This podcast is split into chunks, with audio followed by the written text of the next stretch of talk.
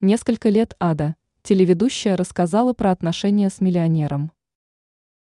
Популярная телеведущая Лера Кудрявцева рассказала про свой неудачный роман в 90-е годы.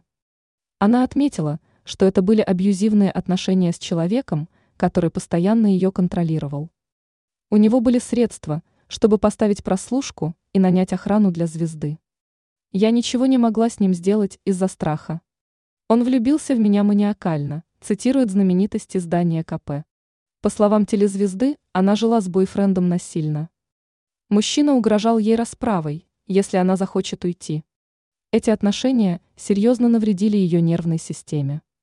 Это было несколько лет ада в моей жизни, вспомнила 52-летняя ведущая. Лера Кудрявцева во время интервью также добавила, что простила мужчину. Она не поддерживает с ним общение, но знает, что мужчина ушел в религию и живет во Франции.